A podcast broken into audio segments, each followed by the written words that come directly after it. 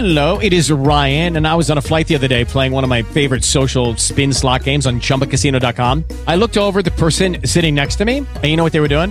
They were also playing Chumba Casino. Coincidence? I think not. Everybody's loving having fun with it. Chumba Casino is home to hundreds of casino style games that you can play for free anytime, anywhere, even at 30,000 feet. So sign up now at chumbacasino.com to claim your free welcome bonus. That's chumbacasino.com and live the Chumba life. No purchase necessary. Group. Void were prohibited by law. See terms and conditions. 18 plus.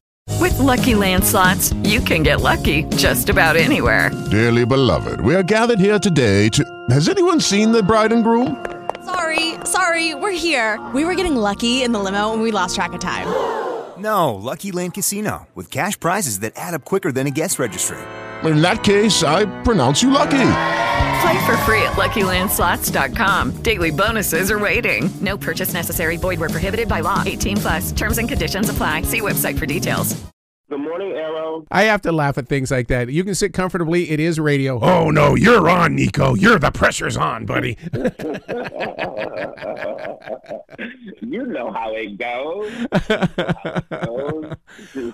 oh my God, what you are doing with P Valley? What you got to tell me to be on that set because I always look, try to look beyond the storyline to see what you guys are actually going through.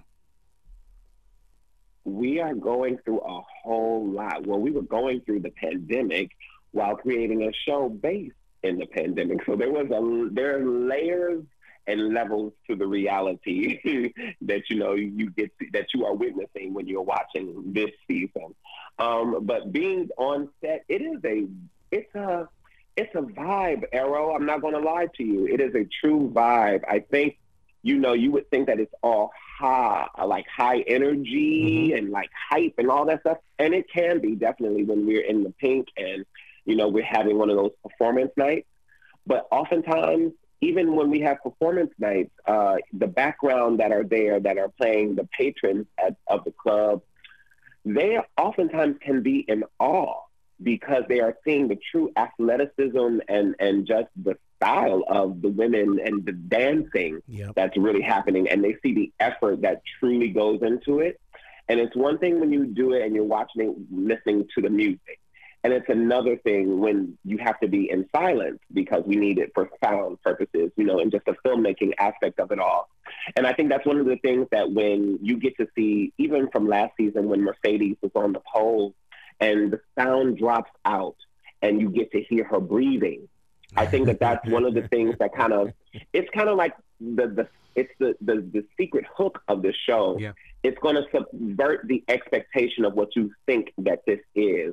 So you really are inside the tornado. You are inside the storm when these characters are on the pole and living and getting free or running from or expressing or whatever that thing is when you are on that pole. And I think that that is something that happens with all of the characters. Uh, this season, you definitely get to see what these characters' cost is for standing in the sun. You talk about that breathing, and I'm going to tell you something that is still with me at the, the way that it wrapped up because I, I remember exactly how I reacted because I'm one of those people that when when I think a film is over, I go end it now, end it now, end it now. This is where you there's the crescendo, and you guys created the perfect crescendo. Mm, I love that. It's the musicality of it all. Yes. You know, there's a musicality to I believe Southern culture in general you know, not just the way that the characters speak, it's the language. Some use more colorful language. Like Uncle Clifford uses extremely colorful language. You know, um, the the range, the pitch of voice. It's not. There's no um, there's no strongholds on us. You know, and I think that lends to that crescendo and decrescendo. So even as you said, you're so right about the Southern language because I've lived in the South here for 35 years, and one of the things that I've learned about about Southerners and stuff like that, there's a lot of body language, but more importantly, there is a Mm-hmm. lot of just you can just sit there and go, mm-hmm. And that and that's enough said. It's like, oh my God, I'm moving. That is correct. that is correct. That is correct. If, if someone says morning, or if they say morning, That's there's it. a difference. You know, you, you know what it is. So You true. is. So true. So now, did you grow up in the South? How did you learn how to make this so authentic? Because you guys, because you're talking about the Delta. The world comes to the Delta in 2022, Mm-hmm. and and you have got to make it real. hmm you do.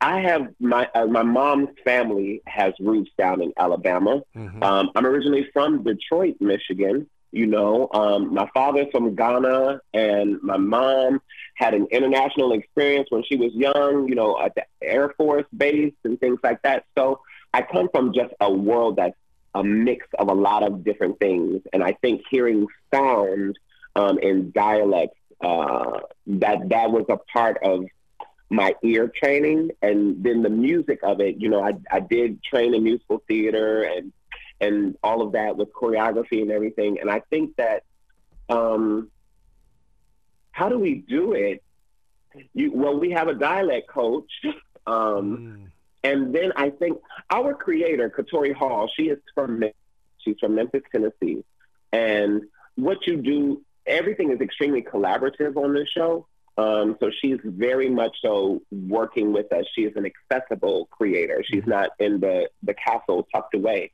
So you get to hear her speak.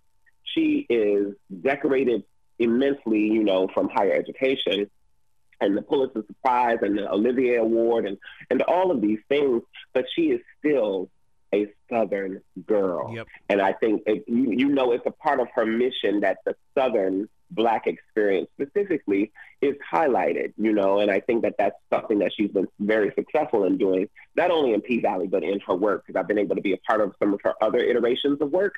So um, that's a part of getting that dialect and the musicality right. I think it's in the language, you know, expressing, using the color of the language, the the the use of metaphors and the use of uh, scripture. You know, there's there's always just this mix of everything that's all, all up in there. Well, see that my my, Good gumbo. my wife and I, ah, my wife and I have talked about Katori Hall a lot in the way that because of the, I, I just you have to have, you know, your, your your actors to trust you to you. They relinquish their control into her vision, and all of a sudden these stories come up that that people can really dive into. I think she's the next Tyler Perry. I mean, are you feeling the same thing that we are on this side? I feel that Katori Hall is her Katori Hall. I feel that Okay. she is her own brilliant storm. Yep. I think that she I think that she really has her finger on or her arms wrapped around in a big tight hug Mm-hmm. around who her people are. I think that she she is a woman who knows her culture. Yep. She said to me one time that if she has the opportunity to just highlight for a moment the brilliance of her people, the ingenuity of her people, she feels that that's a part of her life's mission. And I echo that as an actor and an artist that being a part of this world. Um, it feels invaluable to be able to to be seen and to give life and credence to these characters who oftentimes go unrecognized. Yep. You know, and I think that the real the tr- the real people in the world that represent these marginalized characters that we are portraying, they are also celebrated this season in season two. So I think that you know you get to see the real people and the fictional characters really come to come to a meeting point, and, and in turn, hopefully, that affects us all in real life.